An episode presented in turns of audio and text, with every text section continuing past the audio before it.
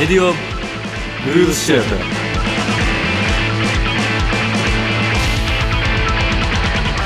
おはようございます。あやとです。ケンです。レディオブルードシアター第43回目。この番組は毎回さまざまなジャンルのお題についてトークするテーマトークラジオ番組です。あれ？って思った方もいるかもしれない。ですよね。はい。まあちょっとね、はい。あのー今回から、まあ、10月ということでね、まあ、10月っていうのは結構放送業界では割と改変期って言われてて、うなんね。番組がこう結構リニューアルすることが結構多かったりするんでね、うん。番組が終わったりとか新しい番組始まったりとか、はい。まあ、番組の内容がリニューアルしたりとかっていう時期でもあるんで、うん。まあ、当番組もねちょっとリニューアルしようかなということではい。今月のこの配信からうん。ちょっとリニューアルをします。はい。じゃあ何が変わるのっていうところなんだけど、はい。まあ、まずあの、まあね、リスナーさんに有益な情報をっていう、まあ、コンセプトでうん。やってた「業界ニュース」っていうコーナーがあったんですけど、まあ、それを今回ちょっと廃止はい。っていうことになりました。で、まあ、理由っていうか、まあうん。あの経緯としては、まあ、先日ルードシアターの、うん。まあ、公式ブログですね。ブログオブルードシアターが、まあ、それもリニューアルっていう形で始ま新しく始まったんだけど、はい。まあ、そこで結構ねあの有益な情報を発信していこうみたいなうんうん。あのコンセプトでやるので、まあ皆さんに有益な情報っていうところはとりあえずそちらに任せて、うんまあ、このラジオでは我々のねパーソナルな部分をよりフォーカスしていこうっていう試みではい。やりましょうということですね。はい。で番組の内容的にはなどうなるのかっていう話なんだけど、以前からね、まあ、テーマトークっていうコーナーあったんですけどそれを継続っていうことで、テーマトーク1本で、まあ、構成していこうかなっていうはいまあ番組の構成をまあシンプルにすることによって、まあ、多くのリスナーさんにより親しみやすくね聞きやすくいい番組になれればっていう思いで、一応テーマトーク1本っていう形ではい。今後やっていこうかなっていう感じです。うんうん。でまあ、我々もねよりラフに、はい。まあ、よりリスナーさんに近い距離感でトークしていければなっていうことではい。やっていこうと思っております。はい。お願いします。ということではい。10月から新レディオブルードシアターというところではいよろしくお願いします。お願いしますということでここでは毎回あるお題についてトークしていきます今回は2023夏アニメ感想と期待の秋アニメについてトークしていこうと思いますいいですね。はい来ましたね。来ました 我々のアニメ界です。アニメ界の アニメ界です前回からね、始まったアニメ界ですけど。いやまあまあまあまあ、まあ、今回ねそう、そのアニメ関係でトークしていこうと思ってて、まあ、若干のうん。まあ、ネタバレ含む可能性ありますので、まあそこだけ皆様ご了承願います、ねご了承いただければ。はい、お願いします。はい。とい。うことで、まあ、早速なんですけど、うん。2023年夏アニメって何見てました？ケンさん。夏はね、はい。まあ、まず、バンドリーいつまい号。おおもれ女おもれ女おもれ女？おもれ女。おもれ女。面白い女。面白い女 そう今ね、ちょっとあの、カナメラーナちゃんの、あの、うちは持ってるんですけど、おもぜひ一言もあってなかったですね俺おもれ女 迷子ですね。迷子ちゃんのアニメです。いまあ、バンドリーシリーズなんでね。はいこれ、まあ、ずっとバンドリー見てきたんで、はいまあ、今回も見ようかなっていうので、見たらめちゃくちゃ面白かったっていう。はいはいまあ、ちょっと詳しくはまた後で語りますが、はいまあ、あと、夢見る男子は現実主義者。おはいはいと、あと幻日のヨハネ、 SUNSHINE in the MIRROR はい。と、好きな子がメガネを忘れた。あはいはいはいはい。と、はい。 AIの遺電子。あはいはいですね。その5なるほど。作品、はい。今期は見てたかな？お。ありがとうどう？自分すちょっと最後まで見れ切れてない部分もあるものもあるんですけど「アンデッド・ガール・マーダー・ファルス」ってやつとうんうん「まあ、彼女をお借りします」の3期。うん。とあと「五等分の花嫁」のやつ。あと「堀宮」あだ、と好きな子が眼鏡を忘れた。っうん。ていうのをはい見てました自分は。5作品、えっと12345 5っすね。ああ、はい、5です5です。まあまあ、はい。そこそこ見た方か。はい、でもこの中で特になんかありました？その研鑽的に。い、や、もうね、はバンドリいつ迷子ですよ、もうこれは。間違いなく。い、間違いないですね。間違いない。やっぱね、はい。まあ、さっきも言いましたけど、うん。うん。まあ、バンドリシリーズずっと好きで、はい。まあ、過去作品からずっと全部見てるんだけど、うんうん。まあ、今回ねやっぱなんか今までの過去のバンドリって、うん。まあまあそもそもバンドリってなどういうアニメかっていうと、まあはい。簡単に言うとまあ女子高生がバンドして、うん。まあ、ライブしてみたいな、うんうんうん。その中の物語があるみたいな感じのアニメなんだけど、はい。まあ、まあ過去のバンドリ作品は割と結構女子高生がこうなんていうのこう賑やかにこうん。うキラキラしてて、こうワイワイしてるみたいなはい。印象だったんだけど、うん。今回のバンドリーいつ迷子はうん結構バンド内のうん。こう人間関係みたいな、はいはい。人間関係のもつれみたいなうん。とことか結構こうダークな部分。はい。こうなんていざこざがあったりとか、はい。なんか本当それこそこうリアリアルっていうか、そう。な感じでなんはい。か今までのバンドリとは結構一風変わったうん。なんかこう印象というかはい。内容でそれがすごいなんか個人的に刺さったっていう。なるほど。そうなんかもうはありそうだなみたいな。そういうの。いすごい人間味そうそう人間味があるっていうか、はそう今までのこうキラキラワイワイしてた感じとは全然違くて。はい。なんかあーなんかリアルだなみたいな。っなるほどですね。ていうのがすごい良くて、はい。まあ、それで結構ハマってったんだけど、うんうん。まあ、あとねやっぱ相変わらずギターとエフェクターとかねそういう機材の作画がえぐいっていうね、あなるほどですそねこはねマジ、はい。やっぱやってる身からすると、はい。いいなんか楽しいよね。ああいね。このエフェクターみたいな、はい。そう。で竿も ESP とかシェクターとかだし、はい。そう結構我々のね好みに合う機材や、はい。まあ、竿が出てくるっていう。で、まあ、キャラクターもそうなんだけど、はいうんうん。まあ、背景とかもね結構作画うん結構めちゃくちゃそう綺麗で、はい。そう。作画は結構すごかったね。割とさ、あの 3D っぽい感じの作画にもなってて、うん。うんそう結構良かったっていうのがあって、うんうん。でね来月迷子のライブに参戦決定しました マジですか？そう東京ガーデンシアターっていうところでやるんだけどはいはい。俺まだ初めて行く箱なんだけど、うんうんまあ、初めてっていうのもあってちょっとはい。どういう音響なのかなっていうのを楽しみにしてますね。いいっすね。そうなんですよ。それがもうめっちゃはい。ちょっと今、はい。あの生きがい。い気がいいっすね。隼人はどうですか？自分はえっとまあ最後まで見れてないんですけど、まあうんアンデッドガールマーダーファールスとうん。五等分の花嫁。でがよかった、うんよかったですね。うんで特に五等分の花嫁の方がうん。えっと、まあ、自分ネットフリックスで見てるんですけど、うん。ネットフリックスにえっと映画とうん。えっとそのアニメ2本うん。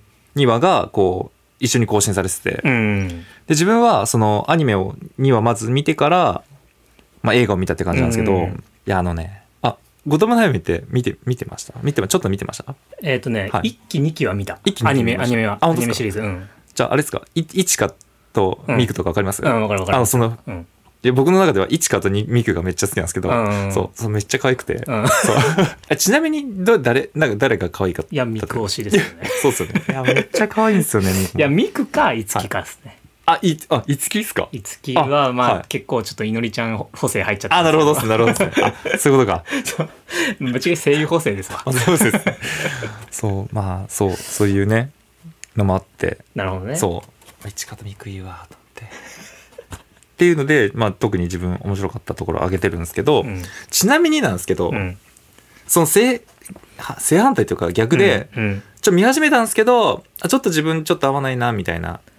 ちょっと違ったかなみたいなってあります？なんか。でもね俺あんまなかったかな、そうなんですね。そう結局、うん。この5作品を、うんうん。今挙げた5作品が、はい。とりあえず最初に見ようって思ってたやつで、うんうんうん。で結局見たら全部最後まで見れたから、なるほどですね。そうだからそはい。んなになんか、自分が期待してなしてた中では、はい。外れはなかったかなああ結構どれも面白かったっていう。あはいはいはいはい、そう自分はそうなんですよ。好きな子がメガメガネ忘れたから途中でちょっと断念しちゃって実は。あマジで？そう。だからねじなんですかね。あの同じような展開だったんですよあまあ確かに。結局メガネ忘れちゃってみたいな。そう。それでちょっとああうん？ってあいう感じがあったいや俺はねで実も好きな子がメガネを忘れたは、はあやとに勧められて見始めたんだよねそうですよねそそううですよねそで、うはいなんかめっちゃ面白くて、はいとにかくまあ三重さんが可愛いそう、みえさんが可愛い。じゃないですかそう。みえさんは可愛かった、確かに。三重さんがめちゃ可愛いじゃないですかはい。で、まあ、それで、まあ、見れちゃったっていう最後まあ、すいません。なんかあれでした。で いやなんかねあのそこの作品って、う。はい。なんか結構まあこう学園日常ものみたいな感じじゃん、はいなんかそういう作品って設定が割と結構高校生とかが多かったりするんだけど、はい。この作品って中学生なんだよねあ、うんうんうんうんそう。でなんか結構なんだろうなその子供らしい可愛さみたいなのもはい。なんかあってそっか。そうはいはいなんかはい。高校生の作品とはまたちょっと違う幼さみたいなのが。あってそこがまたちょっと子供らしい可愛さっていうのがあってすごいほっこりする作品だなっていうあなんかやでもまあひたすら確かにみみえさんは可愛かったですね。みえさん可愛かったですね。めめちゃくちゃ可愛いですね。めちゃくちゃ可愛かあっとなんかすごい作画が綺麗なイメージた。あ、でした。作画綺麗だったね、ははい。そう、背景とかもかなり綺麗だった、すごい綺麗でしたね、うん。いそう、それははい。結構こだわってたね。あれ、愛の遺伝子とか見てないんだっけか？やそれがあれなんですよ。ネットフリックスとかに上がってなくて自分が入ってるサービスのああ、そういうことか。そう。それもあって愛の遺伝子見見たかったんですけどはい。どうでした？いや、愛の遺伝子めっちゃ良かっためっちゃ良かったですか？なんかもうねはい、これから来そうな未来みたいな、ちょっとイメージ。そう。まあ、簡単に話すと、まあ、はい。人間とヒューマノイドって言われるうん。人権を持った人型 AI はい。がうん。共存する世界の話なんだけど、その人型 AI がもうなんかあの人間みたいな感じで、はい。その成長とか体験の記憶でこう人格がどんどん形成されて、感情も持ってるみたいな、はい。はい。ほほぼ人間みたいなはい。はい。AI なんだけど、はい。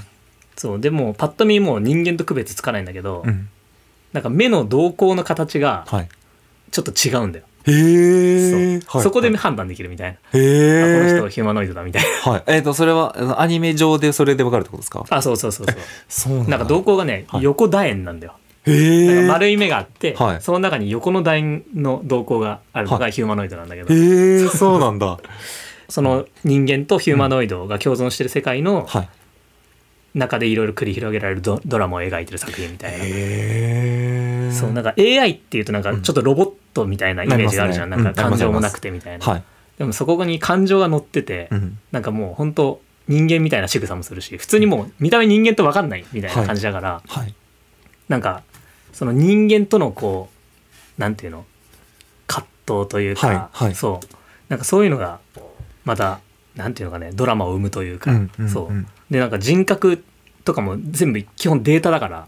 あそっか。そうなんかデータコピーとかできるんだけど実は、うん。へえでも人格のコピーは犯罪なんだよ。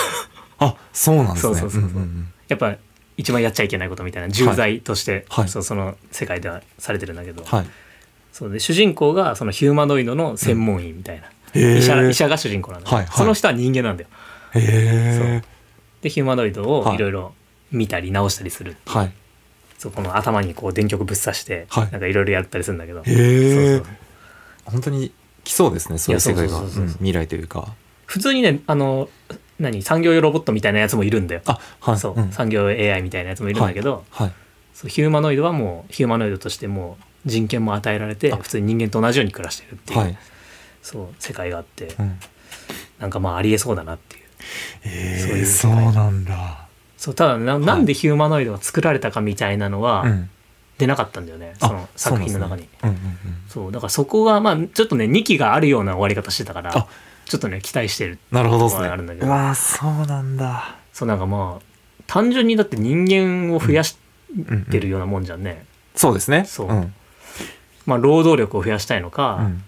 まあ、人口削減された後の世界なのか、おあそれは思いました今。うん。一瞬。はい。そう。だからなんで、ね、ヒューマノイドが現れてきたのかなっていうのはちょっと気になる、うんうんうんうんうんまあでもありそうだなっていう。ありそうですうんね。普通にだから仕事してるわけだからそういうはい。ヒューマノイドが、はい。ってことはまあ人間は仕事を奪われてるってことだよね。そういうことですよね。うん。単純に。はい。あまあ AI が感情とかねそういうのを持つ時代が来るんじゃないかなっていう。結局あ結局はそうっすよね。でそういうやつに支配されていくと。はい。あマジでちょありそうな。そうありそうな未来未来ですよね。そうえあとあれでしたっけ？夢見る男子は現実主義者って言ってました。はい。あのひたすら女の子が可愛いみたいなイメージでしたけど。もうあの最初もうキービジュアルでもはい。う可愛いなっていうの始めた。それだけなんだけど。でも作品自体もめちゃくちゃ面白くて。あはいはいはいはい。あのねラジオ作品のラジオやってたんだよね。その、はい。まあ主人公のうん。佐城渡っていう主人公がいるんだけど、はい。その役の宮瀬直哉さんっていう方と、ヒロインの夏川愛香っていう子の役の鈴本明穂さんっていう2人がパーソナリティやってる番組があって、はい。それがめちゃくちゃ面白くて、はいはいはい。それも毎回聞いててはい。最高でしたね。それは。で浜松市が舞台なんであ。この作品って。そうなんですね。う。んうんうん。それもちょっとねあの親しみやすいというか、はいはい。そう。結構聖地巡礼できそうなあ感じだったんで。できますね。そうそうそう。へえよかったですねこれいいっすね。うわうん。ーこれ見れなかったんですよねそうこれもね、うん。結局うん。あれにアマプラになくて、はい。アベマでやってたんだよね。あはいそうはアベマで、うん。その週の放送は無料で見れますみたいな、いあそうでしたね。そうそうそうはいはい。っていうのでもう毎週うん。頑張って追いかけてたっていう、なるほどですね。そう。なんかね機会あればマジこの2つ見たいなと思ってます。いや愛の遺ね伝子と。はい。いやぜひ見た方がいい。うん。で、はいまあ、見てきたわけじゃないですか。そうですね。はい。5作品ぐらいお互い、はいお互い見ままあ、したね。その中でさ、はい。あのまあ、自分声優さん好きなんでね。はい。なんかこのアニメの、うん。この声優さんの芝居はい。めちゃくちゃすやばかったみたいなはい。やつってなんかあったりする、えっとですね。今回そう。えーっと面白かったアニメの一つにの中でえーっと「アンデッドガール・マーダーファルス」っうんていうアニメちょっと自分見ててうん、よかったんですけど、その主人公、うん。主人公かな、うん。うん。リンド・アヤっていううん。キャラクターを,、うん。を演じてうん。る黒沢智代さんって人がいて、でその人が実は春アニメ、うん。23年の。のスキップとローファーって自分見てたんですけど、その主人公の岩倉光美役をやってて、うん。そう。でそっちが結構すごい素朴な田舎田舎からこう出てきたようあなー。素朴な高校生の役で、そこからその今回の夏アニメでは、うん。そのリンド・アヤっていう、なんだろうすごい妖艶な知的な妖艶で知的な感じの役柄なんですよ。そうん。のだからすごい振り幅がすあげえあなみたいな。はい。はいはいはいはい。それがすごいなって思いました。はい、あ声は黒沢智さんなんですけど、うん。そう。そのなその感情の入れ方とか。う全然すげえなみたいな、ね。はい。っていうのはありました。はあー。まあそこは声優さんさすが声優さい、んさすがだなと思いましたね。は黒沢智代さんの声めっちゃ好きっすね個人的に。い、いいっすよね、うん。すごいいいと思います。めっちゃ好き。めっちゃいいっすよね。そう。響けユーフォニアムっていうあ、はいはいはいはい。アニメが入ってましたね。はい。そうそれも黒沢さん出てて主役のはい。久美子っていう役の子をやってたんだけど。はい。それもすごい良くてなんかねあの黒沢さんの演技って、うんなんか自然なんだよはいはいはい。演じてるっていう感じじゃなくて、うんなんか本当にこう喋ってるみたいなキャラクターが普通に自然と喋ってるようなそうですね。芝居するから、はい。それがなんかすごくいいというかすごいっすよね自然すごい自然、うんナチュラル可愛くこうなんか作ってるみたいな感じでもなくて、はい。そうなんかすごい本当にその子が喋ってるような感じではい芝居してくれるから、はい。すごい入りやすいというかこっちもそうですね。そうすごい良かったんですよね。黒沢さんめっちゃいい声優さんですね、はいいい、すごいなと思いました、自分は。はいご。結婚されてあ、結婚されてこの間あ、そうなんですか。そうなんですあ、そうなんですね。おめでとうございます。おめでとうございます。私、この、この場が。誰やねん誰やねん。え、ちなみにケンさんは何ですか？どどういう方の？自分はですねはい。やっぱバンドリいつ迷子からなんですけど、はいバンドリの、まあ、迷子の、うんまあ、迷子ってバンドの名前なんですけど、はい。迷子のベース担当の長崎そよっていう子がいるんだけど、長崎そうです。はいその子うのん役をやってる小日向美香さんっていう声優さんはい。の芝居がすごいなっていう、まあ、小日向さんって、まあ、新人でうん。バンドリがほぼ最初の仕事みたいなはい。ぐらいの感じの人なんだけど、はい。まあ、その話の中で、迷子が結成する前の話で長崎そよちゃんが、はい。その迷子を結成する前にうん。全身バンドをやってたんだよね。はい。でそのバンドへの思い入れがすごい強い子だったのそのはい長崎そよちゃんが。はい。で解散しちゃったんだけど、うんいろんないろいろあって、うん。でもまあ全身バンドのへの思い入れがすごい強いもんではい。そのメンバーにその前みたいに戻りたいみたいな、うん。もう一回一緒にやろうよみたいなのを、すごい必死にこうなんかしがみついて懇願するシーンみたいなのがあるんだよね。はい。はい。でそこでなんか結構もうすごいエモいシーンなんだけど、はい。なんかもうそこのシーンでアフレコするときにアフレコって、まあ、本番やる前にテストっていうか、まあ、リハーサル的なものをやるんだけど、はい。その時に、まあ、小日向さんが結構思いが入り込みすぎちゃって、はい。もうすごい泣きながら泣きながら演技をしてたすってげえ。いうのがあって。でもなんか本人曰くもう泣きすぎても滑舌がやばかったからもう絶対やばいだろうなみたいな感じだったらしいんだけど、はい。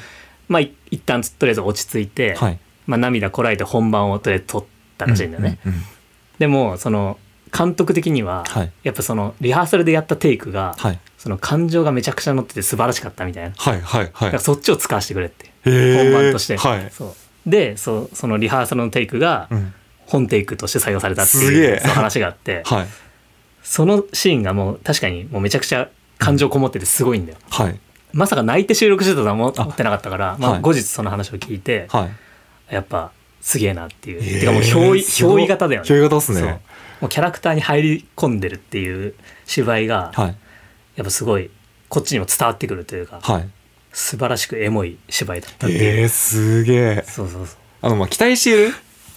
そう。あの23年秋アニメ。あそうですね。そう。それをちょっとそ話していきたいなと思って。ねそまあもう今回のメインみたいな。うそうみたいなとこなんで。はいまあ秋アニメはね、うん。まあちょっと4作品ぐらい個人的にあるんだけど、まあ言うとはい。16ビットセンセーションっていうアニメとそれはいはいはいはい。とりあえずあげますね。ありがとうございます。あとはい、僕らの飴色プロトコルはいはいてい。うアニメと、はい。あと星屑テレパスはい。っていうアニメと、はい。あと MF ゴースト MF ゴースト。の4作品ですね、うんおはいはいまあとりあえずじゃああやともちょっと聞きますいいですか？自分は、えっと、アンダー忍者と、あと、まあ、進撃の巨人。おーあそうか、はい進撃あんのかあと、まあ、東京リベンジャーズ。あはいー、。あと、右とダリ。あー、はいかぶってないねそうなんですよ。かぶってないです。あーで、今回はその4作品かなって思ってます。はい。なるほどねそうなんです。10ああ、いいですね。16ビット先生。ちょっと気になっちゃいまし16ビットセンセーショはンはもうすでに1話見たんだけど、た。はい。いやよかっためっちゃ面白かったそうなんですね。なんかねあの、はいタイムリープ系の話なんだよ、あ、はい。そはい。まあ、主人公がうん美少女ゲームの制作会社に,、にあイラストレーターとして勤めてるはい。女の子なんだけど、はい。1992年にタイムリープしてはい。でそこの当時の制作会社で働くみたいほな話なんだけど、はいそうそれがねあの、なんか1992年の秋葉原なんだよね舞台が。あ、はい。そう、はい。なんかその時の懐かしい感じが、うんまあ自分は92年だとまだ全然小さいんだけどあ、はい。はい。なんかその懐かしい感じがすごいいいなるほどですね。あ、ええじゃあ結構じゃあその92年っぽい、なんかいろいろあるんですかね？そういう。あまあ当そうだねそう、当時のはい当時のその92年時代のネタ的なものは盛り込まれてたね、はい1話でもそうなんだ。そうえもうなんか見た？いや、それがまだ、あれなんですよ。東京リベンジャーズぐらいしか見れてないんですよ、実は。あはい。そう、自分的にはやっぱ、進撃の巨人のうん完結編の後編なんですよ、今回。あー一話だけなんですけどはいはいはいで、完結編の前編見たんですけど、うんいいっすね。やっぱ、進撃の巨人は。あーいいっすよ。MF ゴースト見てないんだあ、見てないっす。見てないんだ、はい。これイニシャル D の後継作品そうっすよね、後継作品ですね。これをまあ俺もさ、まあはい。車詳しくはないけど、はいめっちゃ好きだからはい。ちょっと気になってて、はいまあ、一応見ようかなと思って見たんだけど、はい面白いよあ、面白いですか、結構面白いあ、そうなんですね。まあイニシャル D もぶっちゃけそんな見てなかったけど、はい。あの主人公が86乗ってたってのは知知ってんだよねあ、はいはいはいはい。白と黒の86あ、そうですね。そうんで今回の MF ゴーストも、うん。その若い主人公がいるんだけど、はい。あの今の86乗るんだよそうなんだ。熱くない？ちょっと、熱いっすね。えあー、赤の86えー、そうあそれがなんかすげえいいなっていう、えでー、結構やっぱねあのいわゆるうん。有名なスポーツカー、はい。ああ、まあそうですね。フェラーリだったりランボルギーニだっり。たりっていうのが結構出てくるから、はい。結構面白いし多分なんか、結構専門的なことも結構いろいろはい。俺あんま詳しくないから分かんないけど、うん。言ってたからえ多分そういうのあやと見たら多分マジっすか？げえ分かるんじゃないかなと思っえ、ちょてっと見てみますね。いやで見た方がいいよマジで面白いから。マジっすか？えー、MF ゴースト。えー、ちょっと見てみますね。MF いやゴースト。車好きだったら結構うん。楽しめるんじゃないかなっていう、えー、うん。なんか見てみます。車買い替えたくなっちゃいましたね。赤の 86? 赤の86ですか？86いっちゃいます？ね赤の86いいじゃないですか。いや赤の86かっこいいなって思ってねかっこいいですね。うんまあ、あのうん。オープニングで、うんあのアルファロメオの 4C が出てきたんだよ、そうなんです、うんやべえと思ってはいいや、いいっすね、4C。アルファロメオ出てくるっていうのがなんかちょっとさあ、いいっすね。ねいいっすね、アルファロメオも。8C じゃなくて 4C かみたいなそうっすね。へえ。アルファロメオ大好きなんでそうっすね。ケンさん好きですもんね。いや、いいっすね。かぶらなかったですね。ねかぶんなかった、いはいあれ初めてじゃない？初めて一作品もかぶってないってはい。これは期待し、期待ですね。全部が、そうなると。そうだねちょっとさあのあれだね見てた中でまたなんかこれ面白いみたいなのあったらちょっと共有してあ、共有したいですね。欲しいねはい。ぜひお願いします。ゆきですかね。良きですかね、はいありがとうございますとい。うことでじゃあまあね、はいいいアニメやったら教えてくださいかしこまりました。以上、テーマトークでした。